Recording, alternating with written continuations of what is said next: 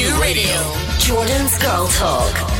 So, my guest on Girl Talk today is someone that you'll all know, maybe not by her real name. It's Serena Terry, but you may know her better as Mammy Banter. How you doing? I'm good. I'm good. Thank you so much for having me on. Oh, I'm so happy to have you on because it's hard to know where to begin. So, you have over 2 million followers across your social media channels. You're a Sunday Times best-selling author, you're a comedian, a mental health advocate, and of course, a mum on top of all of that. So, I suppose the best first question question is how did this whole crazy journey into comedy begin for you? It was during lockdown, Jordan. I think it was around the time when everybody was starting to lose their minds of bit. I had deleted all my social media just because I was feeling really low when I was doing that thing of going through a period of insecurity and I was comparing myself to people on Instagram and Facebook was just full of fake news and people fighting over toilet rolls, and I was just like, oh, um, as somebody that suffers with anxiety, um, I always try and say, well, what can you control? So to me, the answer was deleting my social media, but then I was really bored because social media is an amazing place too that we can go and be entertained and learn and connect with people. Um, and my daughter, she's 13, she was on TikTok at the time, and she showed me a few funny videos and I was like, you know what, I'll give this a go. And I downloaded it and I couldn't believe it was actual real life people like me who weren't afraid to say that they were losing their minds and felt like a terrible parent and they were eating chocolate for breakfast and they were drinking a bit too much wine. And it was just, to me, it was a breath of fresh air in terms of what social media is usually. Um, the airbrushed perfection of mommy baking banana bread and doing reward charts, and I was completely losing my mind. So, TikTok was just a representation of if we don't laugh, we'll cry, but you're not alone. And that's what I loved about it. I love that. And all your videos are so relatable. Like, as someone who's not a mum, I can still watch your videos and laugh my leg off. Like, you're just so, so funny. Your timing is brilliant. Aww. But from that starting point of just sort of picking it up as something to fill the time in lockdown, I mean, to say you skyrocketed is an understatement. Was that quite overwhelming when you started just blowing up online? It didn't feel real because of the situation, because of lockdown and working from home. I just felt like it was just me and the four walls and my kitchen. Do you know, it didn't feel real and it still kind of doesn't feel real, which I think is good in a sense because it let me keep it to something I enjoy rather than a task or something that felt like work. Well, now, of course, from TikTok and from your success online, you went and landed yourself just just a bit of a minor book deal with HarperCollins, uh, absolutely huge. And then your first book, The Secret Life of an Uncool Mum, became the Sunday Times bestseller. How did that feel?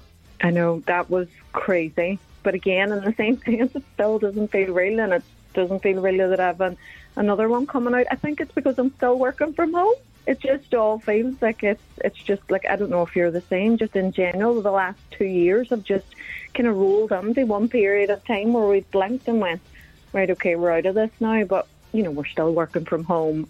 We're still not going out as much. Maybe we're not at my age anyway. And I could think of nothing worse than going into a nightclub or a bar. So I'm not really seeing people, if that makes sense. Yeah, no, I totally agree with you. Um, so, Serena, you did just mention that you have another book coming out. I want to talk about that, but first, we're going to take a short break. We'll be back with you very shortly. So, I'm back now with Serena Terry, aka Mammy Banter, who has another book coming out very soon. I can't say the name of it on the radio. It rhymes with the night before Christmas. You can check it out online. But, Serena, when does that come out? I can't wait to read it. That's out on the 11th of November, and I'm so excited. And I assume it's going to be like another relatable thing for moms, all the chaos that there is in the run up to Christmas. That's exactly it. It's a fiction novel. It actually picks up from where the first one left off, following Tara Gallagher, who's a 35 year old mum of two. So there's loads of chaos and calamity. And as you say, it's just that run up to Christmas and everything that comes with it and lands on usually the woman's shoulders. Brilliant. So I can't wait to read it because, I mean, obviously, as I said, I'm not a mum, but I know my mum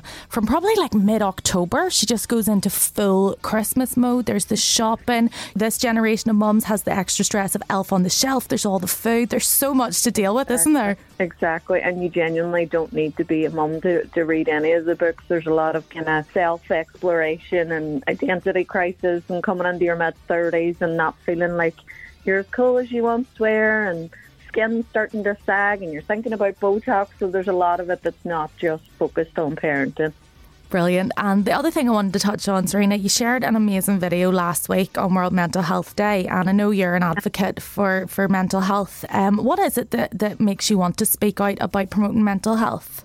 Think it's the whole ethos and the whole principle of why I started to do TikTok in the first place. It was because I was sick of seeing what this airbrushed social media perception was upon ourselves, and nobody was talking about how they were losing their mind or how they were putting on weight, and especially mental health, because so many of us go through mental health issues like anxiety and depression.